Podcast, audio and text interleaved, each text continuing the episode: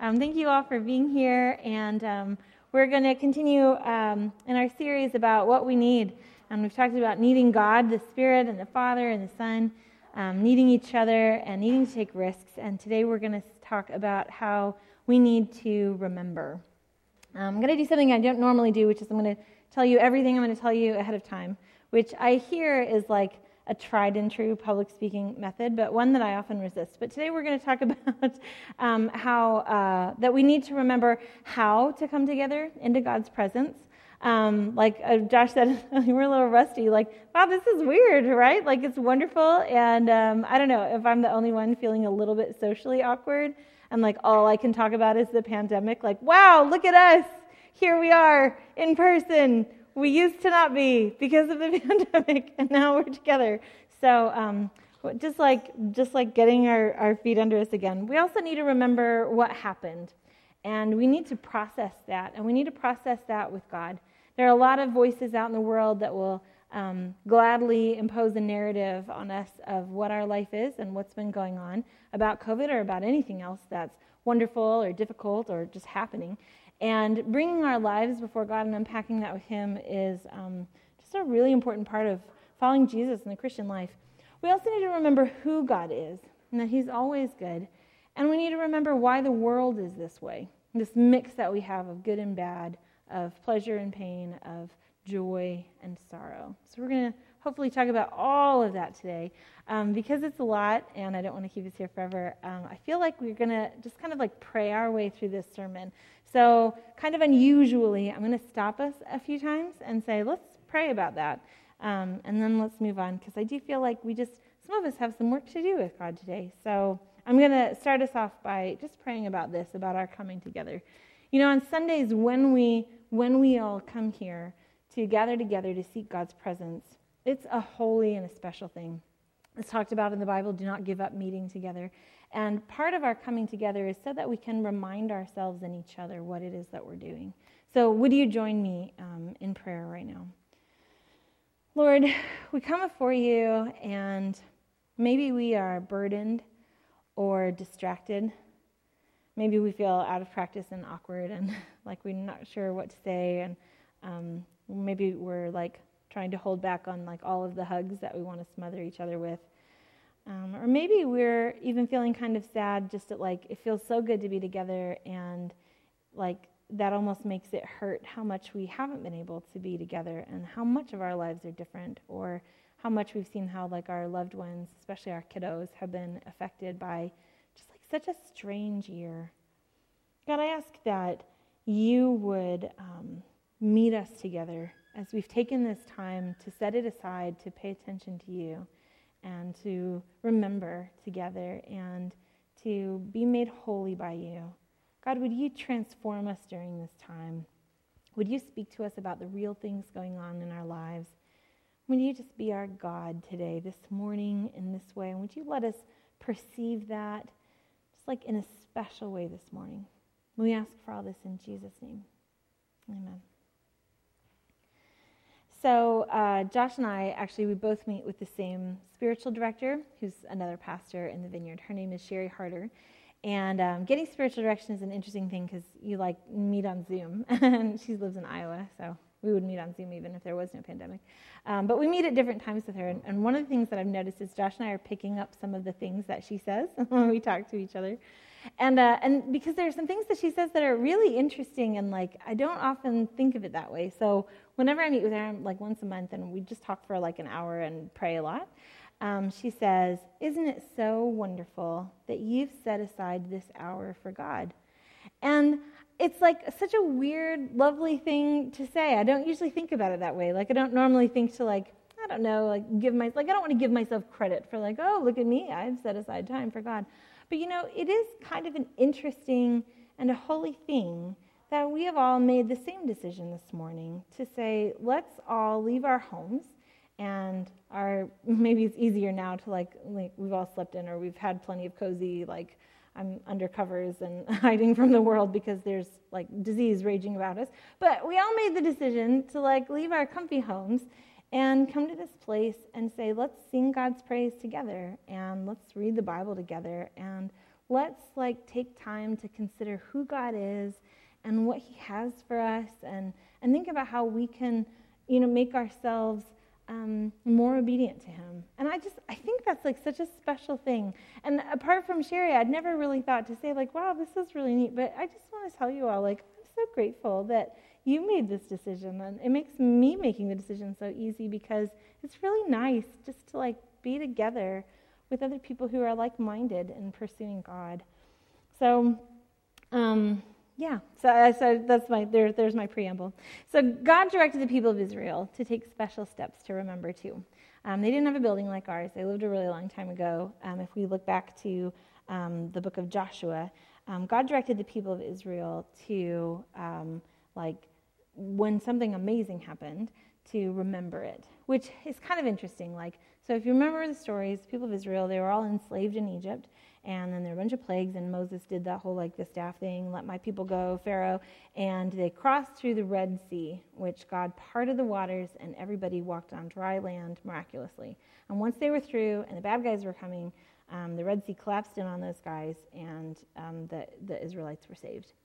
And then they wandered through a desert for 40 years, which is much longer than one year. And I sort of wonder if they didn't say to themselves, man, it's like time is so weird right now. It's like it's going really slow. You know, like, isn't that what you've been saying this last year? Like, time is just so strange. I bet wandering through the desert was like really strange. You know, like a, like a big change in like just what like the day to day of our life looks like. And um, then when they were done in the desert and they were going to enter into the promised land, they had another body of water to cross, and this was the Jordan River. And Joshua was in charge now, not Moses. And the same thing happened. God piled up the water in the Jordan, so like the river ran off and like then kind of got stopped up with like an invisible dam, and all the people walked across on dry land.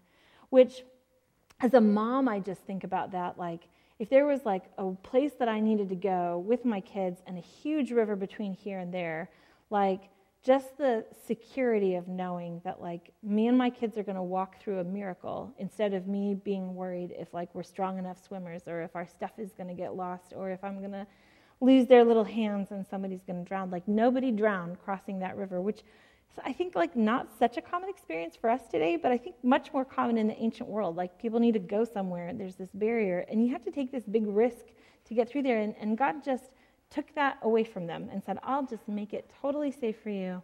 You can walk in faith and cross this river. So then this is what happens kind of at the end of that story. In the book of Joshua, um, in chapter 4, and we're just going to read the whole chapter. When the whole nation had finished crossing the Jordan, the Lord said to Joshua, Choose 12 men from among the people, one from each tribe, and tell them to take up 12 stones from the middle of the Jordan, from right where the priests are standing, and carry them over with you, and put them down at a place where you st- at the place where you stay tonight. So Joshua called together the twelve men he had appointed from the Israelites, one from each tribe, and said to them, Go over before the ark of the Lord your God, which, like this was where God's presence was, into the middle of the Jordan. Each of you is to take up a stone on his shoulder, according to the number of the tribes of Israel, to serve as a sign among you. In the future, when your children ask you, What do these stones mean? Tell them that the flow of the Jordan was cut off before the ark of the covenant of the Lord when it crossed into the Jordan, the waters of the Jordan were cut off, and these stones are to be a memorial to the people of Israel forever. So the Israelites did as Joshua commanded them. They took 12 stones from the middle of the Jordan, according to the number of the tribes of the Israelites, as the Lord had told Joshua, and they carried them over with them to their camp, where they put them down. Joshua set up the 12 stones that had been in the middle of the Jordan at the spot where the priests who carried the ark of the covenant had stood, and there they are to this day. I'm going to keep reading, but I just want to note I love how this story is written because it's clearly written to be read aloud. So if like you like like your mind wandered for a second and you blanked out and you didn't know what the stones were, like they keep telling you over and over again. and so we're just going to keep telling the story again and again, which helps us to remember. Now the priests who had carried the ark remained standing in the middle of the Jordan until everything the Lord had commanded Joshua was done by the people, just as Moses had directed Joshua. The people hurried over and as soon as all of them had crossed, the ark of the Lord and the priests came to the other side as the people watched. The men of Reuben, Gad, and the half tribe of Manasseh crossed over, ready for battle, in front of the Israelites, as Moses had directed them. About 40,000. And we, we mentioned those guys because, like, later they're going to live, actually, they're going to cross back over to the other side of the Jordan because they want to live over there, but they're coming over to help with, like, the big fight that's coming. Um, about 40,000 armed for battle crossed over before the Lord to the plains of Jericho for war. That day, the Lord exalted Joshua in the sight of all Israel, and they stood in awe of him all the days of his life, just as they had stood in awe of Moses. Then the Lord said to Joshua, Command the priests carrying the ark of the covenant to come up out of the Jordan. So Joshua commanded the priests, Come up out of the Jordan. And the priests came up out of the river, carrying the ark of the covenant of the Lord. No sooner had they set their feet on dry ground than the waters of the Jordan returned to their place and ran at the flood stage as before. On the tenth day of the first month, the people went up from the Jordan and camped in, at Gilgal on the eastern border of Jericho. As Joshua set up at Gilgal, and of the twelve stones they had taken out of the Jordan, he said to the Israelites, In the future, when your descendants ask their parents, What do these stones mean? Tell them, Israel crossed the Jordan on dry ground. For the Lord your God dried up the Jordan before you until you crossed over. The Lord your God did to the Jordan what he had done to the Red Sea when he dried it up before us until we had crossed over. He did this so that all the people of the earth might know the hand of the Lord is powerful, and so that you might always fear the Lord your God. Let's pray. God, thank you for capturing this story for us in your holy book and sharing it with us and showing us your power and your love and the way that you care for your people. God, the same way that probably there were a lot of people that crossed over the Jordan who had only heard their parents tell the story about the Red Sea, but they hadn't seen it themselves. Lord, I believe that you want to show us signs and wonders and your miraculous mercy and grace just like we've heard stories from people who've come before us, and we hear these stories by reading the Bible. Lord, I ask that you would be present here today, just like you were at the times when the Israelites were carrying around the Ark of the Covenant. And we are your temple, and we are your people. And I, I just sense that you long to connect deeply with us. So I just ask that you would, you would have your way this morning, Lord, that your will would be done in our midst And that you would disciple us in our thoughts and in our hearts as we consider your word today. We ask all this in Jesus' name. Amen. So, the people have gotten out of Egypt and they crossed the Jordan and they're picking up these stones and they're going to remember. Um, I listened to a song recently, it had the lyrics Let my children tell their children that Jesus is enough for me. And I just thought that was so beautiful. And I don't know, like I'm, I'm I've been really emotional lately about like God's love for us. Um, I do think that and it may be difficult to relate to the people of Israel sometimes. Like their life in many ways does not look like mine. Like they've never touched a thermostat and they've never heard like the the dial-up tone on the modem and they don't know what Netflix is and like just like a lot of things that I experience on a daily basis that like they've never experienced and and they've experienced a lot of things that like maybe in my worst like camping nightmare I might imagine but like our lives are very different. But you know, one thing that I note about these people at this point in the story is the thing that has not happened is God has not like waved a magic wand and just fixed everything. So, like, they've, they've gotten away from the enslavers in Egypt and they've wandered through the desert and learned a lot of hard lessons about trusting God and dependence on Him. And they've sinned and had to bear consequences for that sin. And now they're crossing over into the promised land.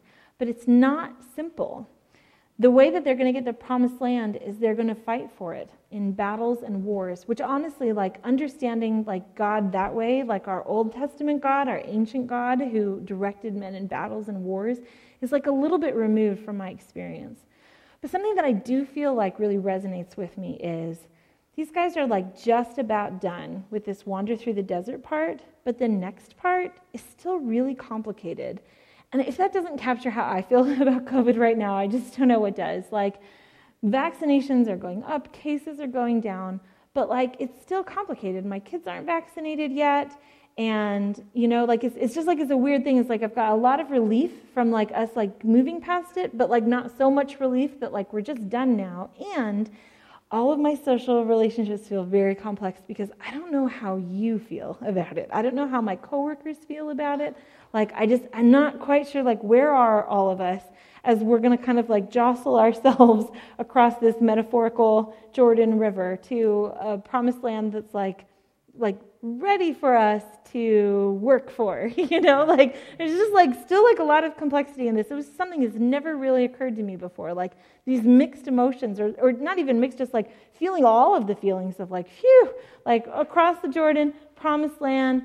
Now we got to go fight the people in that city you know? Like this is like that's like i don't know it just suddenly like strikes me as really intense. As they set up these stones the israelites are remembering what happened and they're processing that with God. And so must we do the same. Like what happened in the last year or the year plus, really, like we're getting into like years and months now. But, um, you know, and, and some of it is pandemic stuff, but then some of it is also just other stuff that happened to us. But we were like strangely isolated and not processing that like in church, in person every Sunday, in small group, meeting with our friends, going out to dinners, like just being able to chit chat about all of the things that are going on in our lives. And I think that it's important that we take some time to do that. So like we've had like the quarantines and the lockdowns and wearing masks, but then also lots of changes to like our holidays and celebrations and our how we work or if we're working or where we're working. And um, I think probably we've experienced some fear and some loss. We can also recognize over the last year God's faithfulness, especially to our church. I have to say, like at the beginning, Josh and I, we talked to the trustees, and um, I, I hope this doesn't come across as um, tooting my own horn, but we like said, oh, how about you guys don't pay us for a couple of months because we don't know what's about to happen, you know, and like we don't want the church just to be focused on money, money, money all the time, but like there are just like the realities of like the mortgage comes every month, the light bill comes every month, like there are bills to pay, and we were a little worried about that, and so we said, no, no let's let's just we'll take a pause, and um, and then after a couple of months, it really seemed like man, like everybody's giving stayed really steady and faithful and um, because our bills were lower, we had more to give, and we've been able to save more this year. So, like in kind of this like upside down way, like our church financially at least has really flourished during this year to the point that we're able to pay Josh full time starting in June. And um, I'm, I'm really excited about that. I think this is going to be a fun time for our church where we just are able to like use some of these resources to maybe like stretch our muscles a little bit, do a little more than um, than we'll certainly than we've been able to do in the last year while we're all in our homes live streaming. The next bit really isn't simple though. Like many people close to us have um, have lost someone. Like our church, um, I think has been unscathed. Like at the beginning of the pandemic, I know Josh was getting advice on like how do you do a funeral over Zoom, and um, and how do you you know you, you have to let like a few people come in masks and then everybody else only has to like dial in from their computers. And and we didn't know if we were to need to do a bunch of those. And in this church and i know we're a small community but we really didn't and we have been so blessed by the grace of the lord and i know some of us got covid and that was scary and painful and uh, just like difficult but all of us got through it and all of our babies got through it and our precious treasures who are more vulnerable than the average bear got through it. And this has been, a, I think, a thing that we need to remember and reflect on these blessings. And the next bit isn't going to be super simple. Um, but just like the people of Israel, I think that um, we're gonna we're gonna like depend on God as we go through this next part. Josh kind of mentioned this. The trustees are meeting tonight, and um, and you can, if you don't feel comfortable talking to me or Josh about how you feel about masks, you can also talk to um, Geraldine and Anthony and Lacey about it. Um, they're not going to be able to give you an answer like right in that conversation because we kind of distribute these decisions. Like we kind of will have a little vote, you know, but um, but they definitely will be able to advocate for you and share your thoughts and feelings as we figure out like how do we um, loosen up in keeping with the like recommendations, but then also how do we keep, especially like our babies who can't wear masks, safe, and our little kids who can't get vaccines yet. Um, and I just I think that like there's like a, an, an interesting thing that is happening to me in terms of the dependence that I've learned on the dependence on God that I've learned. Um, I need to remember that I'm dependent on God because the illusion of how much control I have over my life, like it's it's like booting up again. Like it's like coming back, you know? Like I've had like a bunch of like, I don't know what's going to happen. I'm really scared. And, and, and I'm kind of like a, I'm a little more on like the neurotic side of stable or neurotic. And so I've definitely like imagined the worst. At the beginning of this, I was like really going to some dark places. And now I'm kind of like, I think maybe we're all going to be okay, you know? So it's like, I kind of think of like the, um, like when the space shuttle is getting ready to launch and like all the different little stations in my brains are just like all like giving their little check you know what i mean? So like illusion of perfect health check and um, confidence in my immune system check dismissive of my, the fragility of life loading, loading, check, all systems go. like, I'm back to a place of independence and self sufficiency, and I'm fine. All of this is fine. I don't have any, any feelings that I need to deal with or anything like that. Um, so, you know, I think that, like, at the beginning of the pandemic, when I honestly was like praying on a fairly regular basis, like asking God not to leave my children orphaned at the end of all of this. Um, when I was trying to decide at that point between like taking time in prayer or vegging out to Netflix, like prayer was starting to win a little bit more in that battle. And already I feel like the pull of Netflix, I'm like, oh, we're good, right, God? I'm gonna, I'm gonna go get some entertainment for myself. Like I, I feel it already just like slipping away. I forget so quickly about how I depend, how I need to depend on God. So, as we think about what has happened and what lessons we can take from it, and what are things that we've learned that we want to be a part of our lives and a part of ourselves as we go forward, um, I just want us to take a moment to pray together. So, would you pray with me? Lord, this has been a difficult time, and um, many of us have experienced like a range of negative emotions fear and insecurity, not knowing what's going to come next, maybe pain or illness, isolation certainly worry about our friends and loved ones and children. Lord, would you help us unpack all of that? Would you help us to reflect on what's happened and what we believe about it? Would you help us to identify the new things that are true that we've come to understand and believe? And Lord, would you help us to identify and reject the lies that might be sneaking in during this transition, too? God, you are our true north. You are our anchor just ask that you would keep our hearts close to you. And that as as we find ourselves with like residual feelings or entering into this new kind of complicated time lord i just ask that you would be near and that we would know that. And that you would just shout that invitation to us in a way that we can really hear it that we can come to you with all of the things that are difficult past things future things all of our things Lord, we just we need to remember what happened. We need to remember your faithfulness and your steadfastness. We need to learn how we've de- we need to remember how we've learned to depend on you so that we can continue to be that way. And we ask all this in Jesus' name. Amen. So finally I'd say we need to remember who God is. And God is good. And it gets harder to remember that God is good when times are bad. We have to be wise if we're going to manage not to conflate the two. Like the simplistic idea is that too often is the road that my mind walks along, which is like God, like times are good, God is good, times are bad, God is bad, good. What is God doing here? Like this feels bad. I don't know. Like I start to get a little like, eh, I'm not sure about all of this. Like it's important that God's goodness is not tied to the circumstances in our lives, but we have to fight to remember that. So, we talked last week about how our world has kind of been turned upside down. Um, not just like the pandemic turned our world upside down, but like, like life, like it's starting in Genesis. God created a good world full of abundance and joy and diversity and even like meaningful creative work and deep, like healthy relationships. This is the world that God made. But this wasn't a world filled with robots. God included our free will. And He built that in. And let's think about that for a second, why that's important. A lot of times I talk about free will in the context of a romantic relationship, so I'll lay off and let's talk about friends for a minute. Let's imagine that there were 100 people the, on the earth, and 99 of them, you're one of them, and the other 99 of them are all your friend because um, you're the only person that they can be friends with. Like, That's it. Like, well, there's just a hundred of us, and, and maybe maybe you've like cast a magic spell or you've given them a weird drug, and against their will or regardless of their will, they're all your friend. But they think you're great.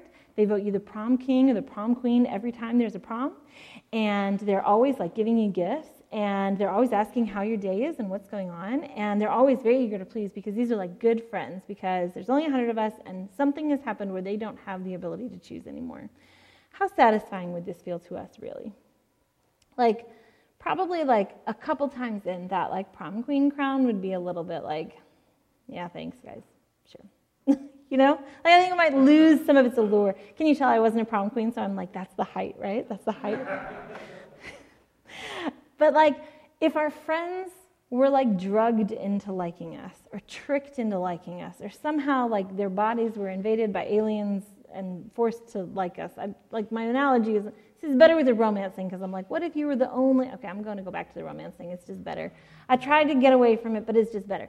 Let's imagine that you're the only men. You're the only man on the planet, or women. You're the only woman on the planet, and all the guys want to marry you. All the girls want to marry you. Does that mean anything? Like you're the only one. Like, come on. But your husband or your wife or your boyfriend or girlfriend, they chose you. There were lots of people that they could choose, and they picked you. And like being able to make those decisions, like we can't love if we don't have a choice. We can't be a friend if we're coerced into it. Like we have to be able to choose the bad thing in order for it to mean anything when we choose the good thing. And God knows that. And He wasn't willing to settle for a bunch of robots. He wanted us, all of us. He wanted our choices, good and bad, because He loves us and because He is good. So Satan saw this as a weakness to exploit, our ability to make a choice. So he tempted Adam and Eve to seek more power and independence, which every time I read that story, I just think like, if I was there, I don't know if I would have needed the help. Like, I think I might have just gone and like eaten from that tree all on my own. Like, I like tasty things. Tell me I can't do something. It, it does kind of make me want to do the thing. But, um, but I think, you know, Satan like saw this and he's like facilitating sin, right? And so humans exercising our free will for our unselfish gain, this broke our perfect relationship with God. and broke our perfect relationship with each other. And it broke the perfect world that God had given us. So at this point in the story, I'm sort of reminded of the Chronicles of Narnia. Um, spoiler alert, it's been out for several decades, so if you haven't read it, you should read it. And um, at the end, so there's like a bad witch, and it's allegorical, so one to one. So the witch represents Satan, and then there's a lion named Aslan, and that's Jesus. And the witch kills the lion. The lion kind of allows himself to be killed by the witch. And then she leaves, all excited that like she won the day, and then the lion comes back to life, just like Jesus. And he's explaining all this to his children, who are his little, are, like they represent us in the story, right? Like they're just learning what's going on. And he says, there's a deeper magic, an older magic that the witch didn't know about. And I just think about that so often, like, what an incredible trick. like, I think Satan really thought he was getting away with something like, yes, I'm going to make them sin, and then that's going to box God in. Like, that's it. But God's love is not limited by sin. God's love is not limited by evil. It can't be boxed in by bad things. God can love us not only in spite of our broken world, He can love us through our broken world. God's love for us, He loves us not just in spite of our own personal brokenness, He can love us through our, our personal brokenness. Satan, I think, is like this bumbling bad guy who like steals the briefcase full of money and runs off with it only to discover when he gets it open that there was no money in the briefcase to begin with. But the trick here is, is that we have to remember that there's no money in the briefcase, too. We have to remember that. So, what do I mean? Like, there are shows like um, Lost or Once Upon a Time. Maybe you can think of another show where this happens, where it's like at the start, there's kind of like a good guy and a bad guy. And then, like, after things go along a little bit, like, it's like, oh, now the bad guy is the good guy, and there's a new bad guy. Oh, now, now the bad guy, the original bad guy who's the good guy is the bad guy again. Oh, no, we thought the good guy became a bad guy, but they're actually being controlled by a different bad guy. And so there's just like a lot of, like, who's the good guy? Who's the bad guy? It keeps things real interesting. Very helpful as you process relationships with, like, your friends and people you work with and stuff. Like, if, there's, if you have a bad guy in your life, maybe they'll be redeemed. Maybe the evil queen will become the good guy, and won't that be great? Not so helpful when we're talking about God. We have to never get confused about who's the good guy and who's the bad guy. Um, Satan's goal is to convince us that God is ultimately the bad guy, and then that's the whole ball game. If we fall for that trick, because that lie will ruin us. We have to remember that God's love is not the same as an easy, safe, comfortable, or wealthy life. And maybe we experience those things sometimes. Maybe some of us have even been lucky enough to experience all of those things most of the time. But that's not the same as God's love because if we buy into that, then we start to get confused about what God's love is when we don't experience those things. I caught a clip recently of a documentary about minimalism, and there was a professor who was talking about just the buying spree that Americans started going on in like the mid 90s and like now is our new normal. We just like buy stuff all the time. And she said, you know, when it comes to like the average salary in the United States, like people are now aspiring to like more than $100,000, like a six figure salary, because that's presented as normal on television shows and in movies. But it's not normal. Average salary in the United States is actually less than a third of that. But here we all are thinking, I'm a failure or I don't have enough. I need more. Maybe I have to step on somebody at work to get there because this is the thing that I want. And even when I find myself contented, I find there's plenty of help out in the world to make me want more, to make me think I need to have it better. But God's love is not a six figure salary. And the danger of letting that idea rent a room in my brain is that when we find ourselves earning less than that, then this gives birth to the lie that God doesn't love me, or maybe even worse, that God isn't good. God's love is not the promise of perfect health or beauty. God's love does not ensure conflict free relationships. God's love is not, and this one's hard for me, God's love is not a guarantee that my children will not suffer. It's not a guarantee that my kids will be safe. And we can't forget this because if we don't remember, then Satan has an end to cultivate this lie that God doesn't love us or even that God isn't good. So, what is God's love? How do we know that God is good? When we're facing difficulty or tragedy or trauma, when we're unpacking the bags after something bad happened and, and finding that we have a lot of dark emotions in there, we have to remember. We have to remember that our God created a good world we have to remind each other, coming to places like here or a small group or getting together with our friends, and we have to remember that God didn't settle for robots. And that had real consequences, and He signed up for those anyway. He knew what was coming, and He didn't hold back because He wants our hearts. We have to remember that after we betrayed God in the Garden of Eden, that He made a plan, and He chose a family, and He nurtured this family tree through which He could reveal Himself again and again as our King and our advocate and our friend. We have to remember that God gave us his Son, and that when we betrayed Jesus, even to his death, that God, not in spite of his Son's death, but through his Son's death, made a way for us to be redeemed and washed us clean from all of our sin and restored us to a right relationship with him. We have to remember that God is at work redeeming the world. And the best of all, he's invited us to be a part of that work. So let us follow him in that faithfulness and commit ourselves to that. Like in Job chapter 13, verse 15, the KJV says, Though he slay me, yet will I trust in him. In the English Standard Version, it's, Though he slay me, I will hope in him. Let us not be fair weather Christians, using God for blessings and then forgetting goodness when times get tough. If I never make a six figure salary, if I never lose the extra weight, and that one's real for me, if I never um, get to have a marriage, or if my marriage falls apart and my spouse leaves, if I watch my kids struggle or get hurt and I can't protect them from everything, if all of my loved ones die and I'm completely alone, the truth that I can hold on to, that I can remember, is that God is good. The Bible says we seek a narrow gate, and I have often found that sorrow steers me toward it even better than my blessings. God can use it all. We've gotten ourselves into this messy world, and He's just waded into this mess to love us. The psalmist tells us, and Phil chose a song that actually started with these same lyrics from Psalm 139 as well, that God thinks about you all the time. He knows everything about you. When you wake up and when you fall asleep, and when you sit down and when you stand up, when you breathe and when you blink, He's thinking of you and He's with you, and He's for you, and He loves you. We need to remember. So, would you stand? Let's pray together. God, would you help us remember your goodness? Would you help us remember who you are? And when the world doesn't reflect your goodness, would you help us remember why that is? Would you help us keep straight who are the good guys and who are the bad guys? Lord, I just ask that as we have time of reflection and even as we have ministry time today, that you would just come in with the truth and that you would bless us and heal us and that you'd set us on the right road. God, I got a picture earlier in worship of like if we're walking on a path following you, whether we're laughing, we walk on this path, or if we're crying, we keep walking on the path. Because the goal is to get to where you are, and stopping or turning aside isn't going to help us at all. So, Lord, I just ask that you would carry us through these next weeks and months, the complex time and the wonderful times and the times that are difficult.